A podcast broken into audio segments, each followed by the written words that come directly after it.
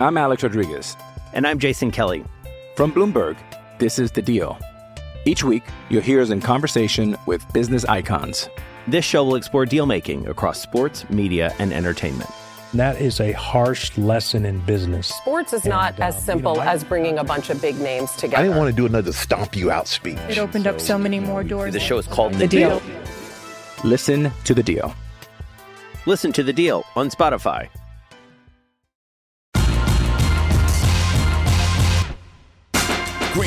With Mike Greenberg, the podcast. That's right, it is Greeny on ESPN Radio, the ESPN app, Sirius XM Channel 80, and ESPN Plus, presented by Progressive Insurance, and all the guests appear via the Goodyear Hotline. Filling in for Greeny today, Field Yates and Taylor Twellman, and diving into all sorts of things, including the best moment in sports of 2020. But Taylor, we are now just one day away from the college football playoff semifinal, and my question to you is: We've got Alabama, Notre Dame first, and then Ohio State, Clemson second. Is tomorrow just a warm up for what could take place, the 19th, by my count, matchup between Alabama and Clemson in mid January? as long as the COVID 19 test of Thursday, December 31st, 2020, come back negative for a positive outlook for both Clemson and Alabama, then yes, that I do, especially with Alabama. We saw what Alabama did uh, throughout the entire year, no matter who was thrown across them. Right, and and we saw what Clemson then did with Notre Dame with Trevor Lawrence at the helm after losing to them without Trevor Lawrence. I'm sorry, I just don't see anything from Notre Dame that gives it. The, the more concern is whether or not Notre Dame can cover their spread. Uh, and Nick Saban can tell me anything he wants about this being a more physical team than when they absolutely destroyed him years ago. I, I just I, I'm not going to believe in that. And and for everyone at home, I am a firm believer that it needs to go at the minimum six or eight teams. In saying that, if this was Texas A&M, if this was Cincinnati, if this I don't care who was playing Alabama today or Friday, no matter who's on the other side, it's over. So Alabama's in the final. That now you and I can get in a conversation about Clemson, Ohio State. Clemson's going to be a little nervous, right? Because of their offensive co- coordinator testing positive. They need those tests to come back, make sure they're clean. But you've heard Dabo Swinney kind of still talk about Ohio State when he really doesn't need to. Uh, the fact that he ranked them 11th, I think, was it was out of spite. You know, he wants to say, well, you can't do it. Listen, Dabo, I don't care how many games Ohio State played. Field, you and I both know it's a top six talented team in this country. So don't sit there and say that they're 11th best team. I agree with him a little bit that well, they did only play six games, but you're giving them bulletin board material consistently when you don't need to. So if there is going to be an upset on Friday at all, then yeah, it's Ohio State. But I still think Clemson's going to, I just think Clemson's operating at a much higher level than what we've seen from Ohio State all the way against Northwestern in the Big Ten championship game, and even after the COVID 19 circus that they had to deal with. I, I just don't buy it. I think we've got Clemson, Alabama for the national championship. Yeah, my thought, I, I sort of boil it down this way simply on why Ohio State has a chance is that if we presume that each of the four teams is capable of playing its best on Friday, which we should presume, Ev- everyone, any of them could play their best. Ohio State's best is good enough, in my opinion, to beat Clemson. I'm not saying necessarily Clemson's best, but if we get like a B plus effort from Clemson tomorrow, I think an A or an A plus effort from Ohio State is good enough to beat a B or a B plus, maybe even an A minus effort from Clemson. Whereas I don't know that an A plus effort from Notre Dame is good enough to beat a B plus or an A minus effort from Alabama, if that makes sense. I think there is certainly a chance that Ohio State could upset Clemson, but we would call that upset for a reason. Now, Notre Dame is a more, I think, cut, sort of cut and dry. I don't believe that they have a chance really at all against Alabama, who's a 20 and a half point favorite over Notre Dame in this game, the largest spread in college football playoff history. And I would argue that Notre Dame needs to play more competitively than that to show that they belonged in this playoff in the first place. Their head coach, Brian Kelly, seems to disagree. No, I mean we're knocking at the door every year, playing really good teams and great opponents, and there's elite football teams. Um, You know, I, I I don't know why this narrative continues to pop up when we're always in the games. No, we haven't won a national championship. That's correct. Uh, I'm, you know, I'm not changing the record, but uh, we are there every single year, and we are grinding it out just like everybody else. Um, and only one team gets to uh, celebrate at the end of the year, and uh, we're going to keep banging it, and we're going to keep getting back here, and uh, that's our job and, and that's our challenge each and every year is to compete for a national championship and we'll continue to do that the question posed to Brian Kelly, to be clear, by the way, was whether the team has something to prove in terms of postseason performance, as you could probably infer from that that that. The answer response. is yes. The answer is of course it is. Taylor Field, because, are you yeah, kidding me? Of course they do. They have something to prove because think about this in other sports, right? Like this happens in many many sports. Right? The Dodgers had something to prove until they won a World Series this year, right? The Cincinnati Bengals had something to prove when they made the playoffs consistently at the end of Marvin Lewis's tenure, but never actually won a game. The Toronto Raptors had something to prove when they couldn't get past LeBron, who I understand that's quite a mountain to climb over. So is Alabama for Notre Dame. Just making the playoff is cool. It's fun for like the two weeks in which you've been named to the playoff but haven't actually played the game. But this is Notre Dame. Like this is in some people's estimation, one of the preeminent programs of the country, but you can't be preeminent if you can't get the job done when it matters most. Yeah, but that's part of the problem. I mean, I'm laughing over here that you even put LeBron and Notre Dame in the same conversation. By the way, like, like, like this, this is Notre Dame football, where since the BCS and the college football playoff, you've been in the semifinal six times. Five of the six, I don't even remember you playing. Right. And you could tell me you're knocking on the door. You could tell me anything you want, Brian Kelly. I get it.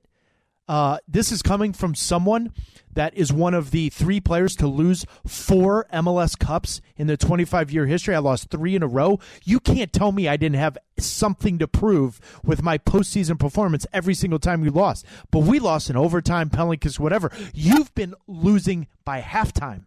And so you can't sit here and say, as the Notre Dame football head coach, this program that has its own TV deal for God's sakes, that you're literally going to say we have nothing to prove. We're what we're just like every other team that loses. No, you're not. No, yeah. you're not. Ohio State played Clemson very closely last year. Field that was a game people remember that. That's respect. And Ohio State was absolutely livid. Notre Dame hasn't been in any of these games. Yeah. And I worry because the Notre Dame I saw against Clemson in the ACC championship game whoa. Because if that team shows up, you're talking about an absolute bamboozle coming from Alabama and Nick Saban. And Brian Kelly's then going to go up to the postgame and say, "No, we're happy. This is what we do. We're just we're just like every other team that finishes second. Yeah, no, yeah. To whom much is given, much is expected. One of those phrases that applies to a lot of things in life. Same thing goes for Notre Dame. Uh, but Ohio State, obviously, as we both have sort of suggested, has a better chance of pulling the upset over Clemson. Uh, head coach Ryan Day was asked what this playoff game against Clemson is really all about. I think this is more about this team and these guys on this team and the leaders and what they've done and their story. The story that, that these guys have and their journey to get to right here and what and what the, the final chapter or two is going to be. That that's more to me what this is about. This is about a bunch of guys who have just been through so much yeah, it's not about, as I think maybe Ryan Day would suggest, being ranked 11th in Dabo's coaches poll, etc., things like that. Ultimately, the game begins tomorrow, Taylor. They've got a chance. And uh, again, I, I will just fall on that sort of crutch logic, but if they play their best, they're capable of beating, I believe, anybody in the country. And we haven't seen it yet. That's the problem with Ohio State is they've had six opportunities to show their best, and they haven't yet. The other big thing here for Ohio State is that Justin Fields, who's incredible – he has not played his best or anywhere close to it in big games. But tomorrow's the way that you cement not just your legacy at Ohio State and your chance to go to the college football national championship, but there is a ton on the line tomorrow night for Justin Fields for the NFL draft. Because right now, it's not that Trevor Lawrence is the clear cut number one, it's that there are questions about whether Ohio State's Justin Fields is even the number two quarterback prospect. No, in the you could argue anymore. Wilson from BYU. That's is. right, yeah. you, you could make a legitimate argument that he is right. So I, I agree with you. However, Clemson's played into this. Oh, and they see, my set it up concern is like, yeah, and that's my concern. Field is that it's a one-off, and you and I both know this isn't the same Ohio State talented team that we saw last year. It doesn't matter; they're still talented. They're still in the conversation of top four, top five most talented teams, no matter how they played this year. It's a one-off. What if everything clicks? And what if the first quarter, the first half, they're breathing down Trevor Lawrence's neck and they're keeping up with them on the offensive side? That's why I see this and say, yeah, okay, I don't think it happens. I've been on the record for that for the last week here on ESPN Radio and ESPN, but I still think that if there's going to be one upset, it's going to be Ohio State over Clemson. I just don't think it's happening because if those tests come back negative and they are just missing the offensive coordinator Tony Elliott. I just that team I saw play Notre Dame. I'm sorry, Clemson was all over them from the opening whistle, from the kickoff, and I just don't see Ohio State being able to do it. But can they? Is the question, and the answer is yes. Yeah, part of the reason why you mentioned the Clemson test coming back negative and not Ohio State's is A, Tony Elliott, their offensive coordinator, has already tested positive, and also Clemson and Alabama elected to allow their athletes to go home for the holiday. Uh, Ohio What a risky State. decision that was. Yeah, and and and, and I, there's probably like a conversation to be had there. However, Ohio State and Notre Dame had all their student athletes stay here, or I should say, on campus in advance of their college football playoff semifinals. Let's hard pivot to the NBA, uh, and we are now joined uh, via the Goodyear Hotline by ESPN NBA insider and the incomparable host of the Hoop Collective, the great Brian Windhorst. Who, Windy, you have an article out today. And I'll read the headline and allow you to explain it that the NBA, a lot of NBA teams, need a James Harden trade soon. Why is that? You know this um, this season where the NBA is right now, and I know we're we're pretty um, early into it, but there is as big of a glump of teams uh, bunched together as I can remember. Um, you know, you have a couple of teams that distance themselves. The two LA teams are probably one, two. Milwaukee with Giannis probably thinks it's in the top three. That's arguable. But from teams four through about 12 and even 12 through 15, there's not a lot of difference in those teams. You know, a lot of them have two good players, a lot of them have good things going for them, a lot of negatives, and it's just going to be a really tight race. And as the season goes along, I just think there's going to be a desire for some of these teams to stand out from the pack, and the way to do that is James Harden. And I think a team or two is going to talk themselves into going all in to try to to try to distance themselves for this year. The way to do it is Harden. He is the way out. He is the superstar player who's available. He's already looking very good, even though he's out of shape. And I think the the mood is right. The, the situation is right for there to be a blockbuster trade in the short term from one of those teams. Windy, I'm just curious. The success of the Toronto Raptors in 1819, going out, getting Kawhi Leonard for that short term, risky move, but it paying off in the end. Has that changed the conversations that are being had in front offices now that maybe they are a little bit more willing to make a risky move because of that success the Raptors had? You know, it is exactly a situation that you you know, it's it's an organizational back and forth. Uh, are you happy with getting into the playoffs and seeing if everything falls your way and maybe you can get to the second round, maybe you can finagle your way to the conference finals? Are you happy with that? Is that where you're going as an organization? Or do you want to go for it? Uh, I think you could talk to 10 different teams and get different answers. You know, in the case of the Raptors, Masai Ujiri, he's been executive of the year. We're talking about a guy who was at the top of his of his craft. And he was like, "Look, I'm tired of being the team that's just okay, and when we get to the end, we don't have the firepower to do it." And you know that trade it was a little bit different than this Harden situation because Kawhi only had one year on his contract, um, and the, the, the, the, what it was going to cost them was going to be different. But there's a bunch of teams in the exact same boat that the Raptors were in two years ago, which is a couple of good players, but man, do we need a difference maker to stand to stand out. And it it was a swing for the fences for them, and they hit it. And it was a, a franchise changing moment, and forevermore, it'll be remembered as one of the great moves in uh, in in one of the great transactions in league history. Do you want to go for something like that? Um, it's one thing to have a philosophical discussion about that. It's another when there's actually a player out there who can be a difference maker. And we're talking about James Harden, who is a former MVP, has been a top three guy in the MVP race uh, for the last five years. He is a difference making player. And if you are in the middle of the pack, if you're five, six, seven, eight, getting a James Harden could make you maybe into that top three and give you a chance to win the championship. And that's what these teams are going to come to terms with, I think, in the next few weeks or month or so. Uh, Windy, I'm going to ask you to take off your insider hats. All the aggregators out there can stand down for a moment and put on your analyst hat because you mentioned these bunch of teams that could really use James Harden to take them to the next level. Just logically, and I'm sort of removing what James Harden wants because ultimately Houston has. I think some leverage here. Uh, what would be sensible teams that are partners for Houston to execute a James Harden trade? Interestingly, the Toronto Raptors. Yeah, they are. I heard you on the podcast saying that. They're in a similar boat that they were two years ago mm. um, because Kawhi left. They have they have a couple of really good players, um, but I can't look at you in the eye and tell you that they are a, a favorite to get out of the East or even make the conference finals. Um, they have all of their draft picks going forward, and to get James Harden, you're going to need maybe two or three first round picks plus a current star player plus maybe a young player or two. They have that package available. Um, how it would be put together would be a matter of negotiation. But I think a team like the uh, the Raptors are absolutely would be a team that would look at this. Um, you have a team like the Denver Nuggets. This is again, you know, they they made it to the conference finals last year, so you can say, hey, we're a good team. But do you look at the Denver Nuggets and say they could beat the Lakers four out of seven? Do you? I know they beat the Clippers last year. Do you give them a puncher's chance to do it again to come the way they they want? I mean, maybe. I don't think that's an honest way to look at it. And they have this young, very valuable player in Michael Porter Jr., who a lot of teams, including the Rockets, are high on. You use that as a centerpiece of a trade. You bring in James Harden, all of a sudden your situation looks completely different. If you add him to Nikola Jokic and Jamal Murray, now you've got a three-headed beast that puts you right there with the two LA teams, in my view.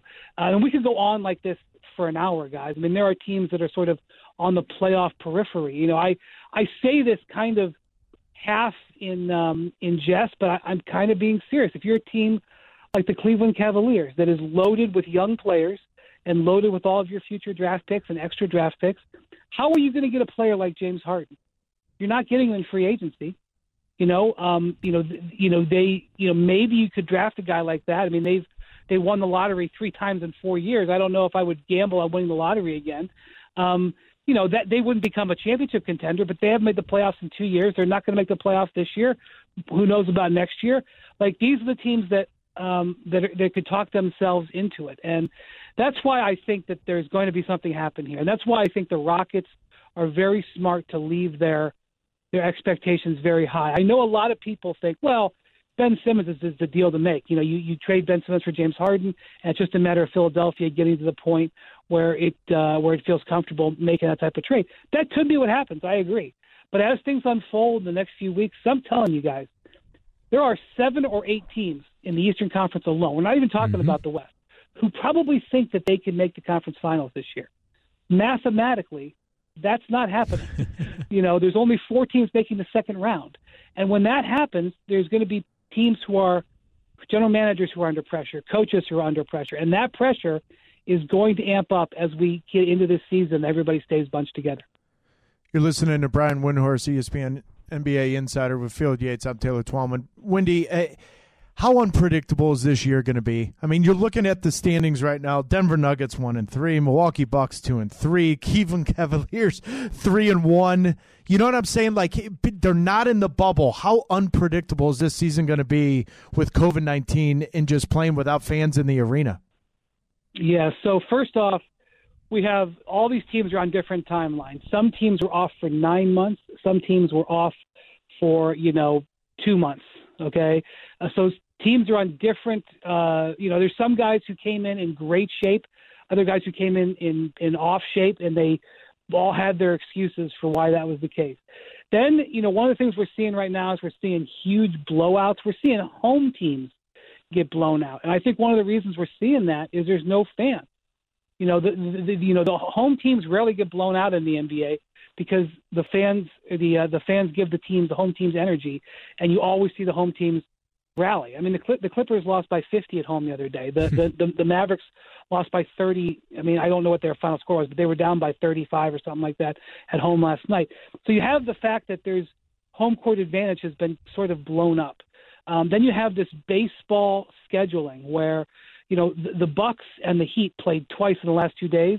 The Bucks won one of the games by 47 or something like that, and then lost the next night um, because you see teams make adjustments on the teams that they get to play two days in a row really quickly.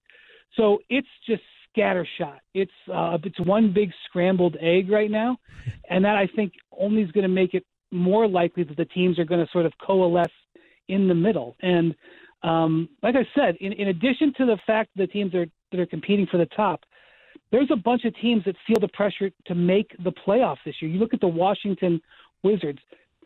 The, the, the clock is starting to tick on them and Bradley Beal. Bradley Beal has made it, made it pretty clear he wants to be on a competitive team. Well, they're 0 and 4, and um, you know they are facing a very difficult 10 game schedule coming up. Like mm-hmm. all of a sudden, it's going to get late early for them. And meanwhile, you got the Atlanta Hawks who are off to a great start. Well, they're not one of the six or seven teams that starts the year off thinking they can get to the conference final, but maybe they talk themselves into it. Now you all of a sudden you're you, you've got them competing for the seven or eight seed with where they've at. It's just a real scrambled mess, and it's going to be. It's not the type of season where there's no skin in the game. There's a whole bunch of these teams that have a lot of skin in the game, and I think we're going to see that manifest itself when it comes to some of these decisions teams are going to make in the next uh, six to eight weeks or so. Windy, as always, tremendous insight. Listen to him on the Hoop Collective. You can see him on the jump, and of course, you can read his latest piece surrounded or surrounding James Harden and a potential trade on ESPN.com. Happy New Year, bud. You too, guys. Take care. Windy's the best, always has unparalleled insight on all things around the NBA, and it's fair to say that a James Harden trade would certainly be one of the storylines in early 2021 if it does indeed come to fruition. But coming up here, what was the best sports moment of 2020? We're not done yet with 2020. It's Greeny with Taylor Twellman and Field Yates on ESPN Radio. But first, this word from ZipRecruiter. Sports is using technology to take the fan experience to the next level, like having digital fans in the stands. When it comes to hiring, there's only one solution that has been advancing its technology for years. That's ZipRecruiter. And now you can try it for free at ziprecruiter.com slash greeny. ZipRecruiter's technology identifies people with the right experience and invites them to apply to your job. No wonder four out of five employers who post on ZipRecruiter get a quality candidate within the first day. And right now, you can try ZipRecruiter for free at ziprecruiter.com slash greeny. That's ziprecruiter.com slash G R E E N Y. Coming up next on Greeny with Field Yates and Taylor Twellman. What was the best moment of 2020? We need some good news. That's here on ESPN Radio. Greeny, the podcast. Passion, drive, and patience. The formula for winning championships is also what keeps your ride or die alive. eBay Motors has everything you need to maintain your vehicle and level it up to peak performance superchargers, roof racks, exhaust kits, LED headlights, and more. Whether you're into speed, power, or style, eBay Motors has you covered. With over 122 million parts for your number one ride or die, you'll always find exactly what you're looking for. And with eBay Guaranteed Fit, your part is guaranteed to fit your ride every time or your money back. Because with eBay Motors, you're burning rubber, not cash. With all the parts you need at the prices you want, it's easy to make your car the MVP and bring home huge wins. Keep your ride or die alive at ebaymotors.com. Eligible items only, exclusions apply. This podcast is proud to be supported by Jets Pizza, the number one pick in Detroit style pizza. Why? It's simple. Jets is better. With the thickest, crispiest, cheesiest Detroit style pizza in the country, there's no competition. Right now, get $5 off any eight corner pizza with code 8SAVE. That's the number eight, S A V E. Go to jetspizza.com to learn more and find a location near you. Again, try Jet's signature eight corner pizza and get $5 off with code 8SAVE. That's the number eight, S A V E. Jet's Pizza. Better because it has to be. This is a crucial game for the Rams. What is the latest on Jared Goff? The thumb is broken. He will actually be able to return, according to Sean McVay, in time for the playoffs. The Rams will face the Cardinals. They also have injury concerns regarding their starting quarterback, Kyler Murray. The tweet out that I'm going to play, yeah, I'll, I'll, be playing. There's no, um, you know, holding back, and yeah, we still got opportunity. So I think everybody should embrace it and leave it out on the field on Sunday. No, no worries here on Greeny on ESPN Radio, the ESPN app, Sirius XM Channel 80, and ESPN Plus, presented by Progressive Insurance. And a reminder, Field Yates and Taylor Twellman hanging out with you. And ESPN Radio has you covered for bowl game action. Tune in today for the AutoZone Liberty Bowl, presented by AutoZone. Coverage begins at 3 p.m. Eastern, following us on ESPN Radio and the ESPN app. Reminder, the college football playoff semifinals and final are on ESPN and ESPN Radio. Coverage of the Rose Bowl and Sugar Bowl on ESPN Radio begin Friday at 3 p.m. Eastern Time. All right, Taylor. Uh, let me get a, maybe a thumbs up. From, you want to go to Josh Weinfuss now, Bub? Is that where you want us? To, is that where you want us to go? Do we have him? Okay, we do. That's, we're going to do this right now. Then we're going to do it live. We're going to be joined right now by ESPN Cardinals reporter Josh Weinfuss, who, uh, Josh, many of us have been speculating upon the availability of Kyler Murray for week 17. You had a chance to ask him directly to his face yesterday, and he gave you Twitter clearance. What did he tell you? he told me that it, he, he, gave me permission to tweet that he will be playing Sunday against the Rams in the Cardinals winner go home uh, week 17 game. Well, that is good news right there. And certainly it seemed like for a moment we could be looking at a Chris Streveler versus Kyler Murray, uh, sorry, versus John Wolford matchup on Sunday in week 17. It's great to have Kyler back, but this team has been sort of teetering right now. I should, I should say recently, Josh. What has been the cause of some of their offensive woes over the past few weeks? I think part of it is I think Kyler's been banged up more than they're letting on. I think he um, has had uh, a shoulder injury that's gone beyond just what happened a few weeks ago um, against Seattle. Um, and then I think the other part of his teams are figuring out how to contain Kyler as a runner. And when that happens, the Cardinals aren't reacting with with some countermeasures, right? And I think that could be put on Kliff Kingsbury. You know, they just haven't figured out a way how when Kyler gets slowed down to find the openings that he had. You know, he's such a natural runner, and he can do. He has a great arm and great feet. But when when one part of his game's taken away, this offense, you know, seems to kind of slow down to to just you know a slow chug instead of that high powered, you know. Ferrari that it is when it's going at full speed. So um, I think you know those two things have really kind of been the biggest issue. And then Kliff Kingsbury's had some clock management issues. He's called some questionable plays on on um, you know on, on, on short yardage situations. So you know you put all that together, and they've really struggled since the bye in the week Yeah, it's amazing, Josh, that we're sitting here on December 31st, heading into Week 17, and we're still talking about the ability of the Chicago Bears being able to play themselves into the playoffs, and a lot of that is because the Cardinals have fallen flat, which is where I want to go with it. Where is the level of desperation slash confidence within the group that they can get this done? Desperation's pretty high. Confidence, I think that they're trying to exude this is high level uh-huh. of confidence. But remember, they haven't beat Sean McVay since he got to LA. So that's seven straight games that they haven't been able to beat the Rams. And they that's playing on them. The fact that this is a playoff game essentially is playing on them. The fact that they are, you know, they started five and two and now you're eight and seven. You know, all of this is just kind of just weighing on this team, and they understand kind of what the fallout could be. And I don't think we're going to see a lot of that happen this offseason, but I think going into next season, if they lose this game after the type of start they had, there's going to be so many questions so much pressure going into 2021 that I think for their own sanity, they feel like they need to win this game just to put all that to bed.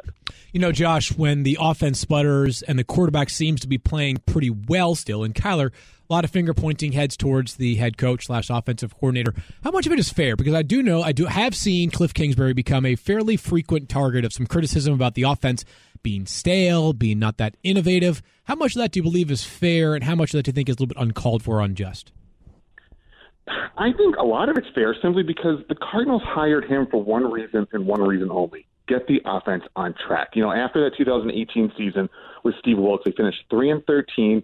The offense was an absolute disaster with Sam Bradford and Josh Rosen. There was no sense of identity. Well, you had you know the Rams playing well with Sean McVay, you had the Niners playing well um, with Shanahan. You know all these offensive teams. Obviously, you know you had the Seahawks with Russell Wilson. You had three other divisional teams with their quarterbacks playing well offensively, and the Cardinals were basically left in the dust. So Michael Bidwill, the team owner, set out to find the next young young offensive mind, and that was Kliff Kingsbury. Well, if the offense isn't producing, and you hired an offensive minded coach specifically to coach quarterbacks and run your offense, then I think a lot of this has to be, you know, has to fall on him. Obviously, Kyler Murray is still, you know, learning how to play in the NFL. He's still figuring out NFL defenses, um, but he's quite talented. And I think, you know, when, when there are mistakes made, um, some of it can be put on Kyler, some of it can be put on Kliff. I think some of it can also be put on the fact that this team didn't have an off season, you know, so there really wasn't a lot of time. Um, and that's with every team, but this team didn't really have a, t- a lot of time to get Kyler Murray on the same page with DeAndre Hopkins. So when you see those two misconnect, I think that that you know that we can kind of you know hark back to that saying these guys you know they're still trying to get on the same page 17 weeks into the season because instead of having all OTAs, all minicamp, all training camp, um, and preseason to work on that. So um, I would say a lot of this has to go on Kliff Kingsbury simply because this is his offense, this is his scheme, this is his quarterback, and when it doesn't work, I think you know the play calling is an issue sometimes. Um, but, but I think you know I think a large majority has to be put on Kliff. Well, a lot of that criticism will go away, Josh, if Kliff Kingsbury and the Cardinals get a win on Sunday and a postseason appearance. Thanks as always for joining us here, and have a great start to 2021. Yeah, happy New Year, guys. Happy New Year, Josh. Thanks for joining us here. And it is Greeny on ESPN Radio. Field Yates and Taylor Twellman hanging out with you. We are presented by Progressive Insurance. And a reminder that we've been asking you all day what has been the sports highlight of 2021, the best sports moment from 2021? And it's time for us to head out now to the phone lines.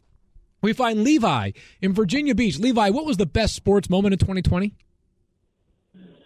Uh, for me, man, one of the coolest moments was overseas. The soccer players uh, wearing the Black Lives Matter T-shirts.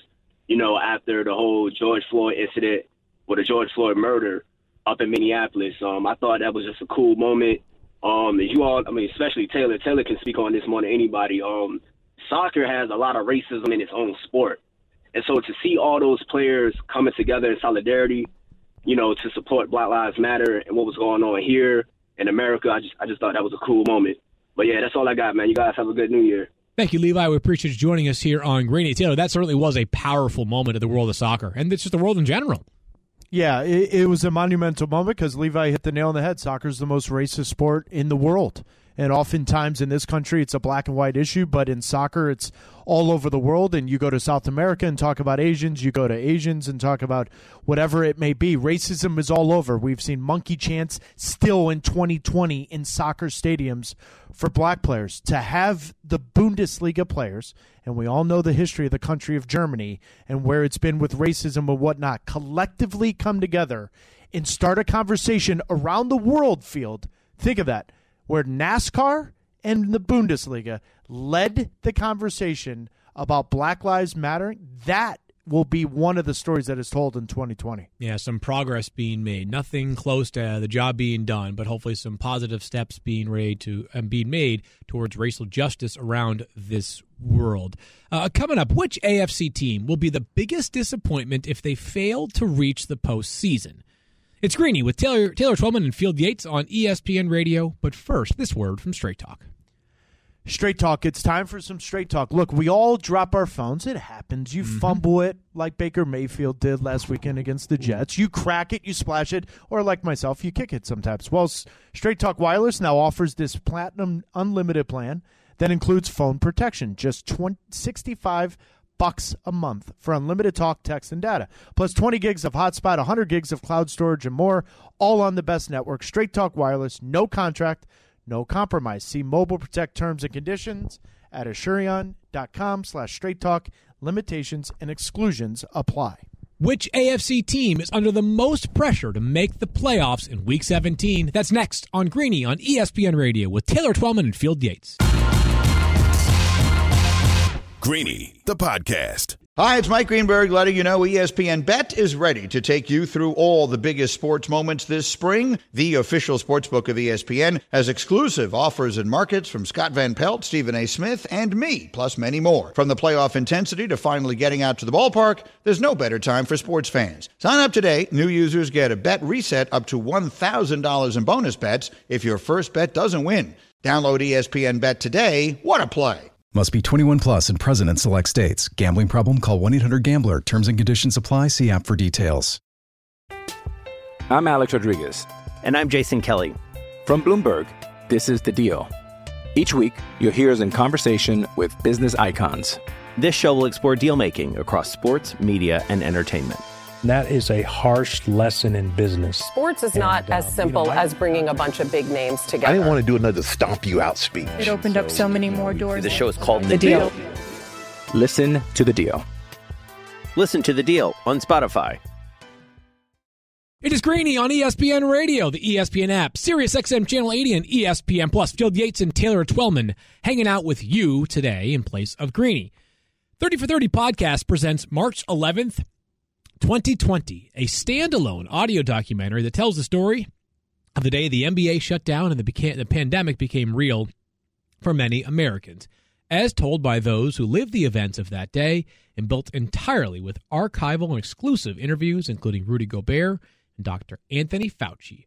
March 11th, 2020, will tell the story of a day that started in one reality and ended in a new one. 30 for 30 podcasts present March 11th, 2020. Subscribe and listen now wherever you get your podcast. Taylor, just a few minutes ago, we asked which team under the most pressure to win in week 17. Now we have an update as Dolphins quarterback Ryan Fitzpatrick, their closer who steps in when Tua Tagovailoa struggles, has tested positive for COVID-19 confirmed by ESPN. He will not be available for Sunday's finale against the Buffalo Bills. A sliver of good, uh, uh, I guess, a small silver lining for the Dolphins is that according to the NFL Network, contact tracing has been done to determine any high risk close contacts for the Miami Dolphins, and there were none. And that, of course, includes Tua, who many would obviously wonder whether he was a close contact of Fitzpatrick, given the fact that they played the same position and spent a lot of time together. But Fitzy isn't even the starter for the Dolphins, and this feels like massive news because we know that if if things don't go well early for Tua, Ryan Fitzpatrick will be in the game because Brian Flores is not afraid to pull the plug until right now. No, but we also haven't seen Tua going into a game knowing that Ryan Fitzpatrick isn't available, right, Field? So like, Sure. there's part of me that wants to give this kid a, a real opportunity here to say, you know what, he, this is why they got him. This is why they drafted him. It's also why it's odd to me that you still hear rumblings that certain teams like Miami may still be looking at a quarterback after this year, but that's a completely different conversation. I can't say what I said in the break to you, but I will say in a polite way. Well, guess what? Ryan Fitzpatrick can't save the day now when Tua doesn't play well. And so now you're going to learn a lot about Tua in a very difficult environment in Buffalo for a team that's still playing for that second seed. And so this is going to be a very difficult situation for the Dolphins, but one that, you know what? I look at it as a former athlete field and say, you know what? Good, good for Tua. You're going to find out right now whether or not you're capable of doing it. The defense, Brian Flores, everything that he's got, he's got the ability to do it. Now it's up to Tua to, you know, make sure there's no turnovers and, and get the deal done. But this is where it gets interesting. As you mentioned, can they take down, or, you know, you talked about the Buffalo Bills having something to play for.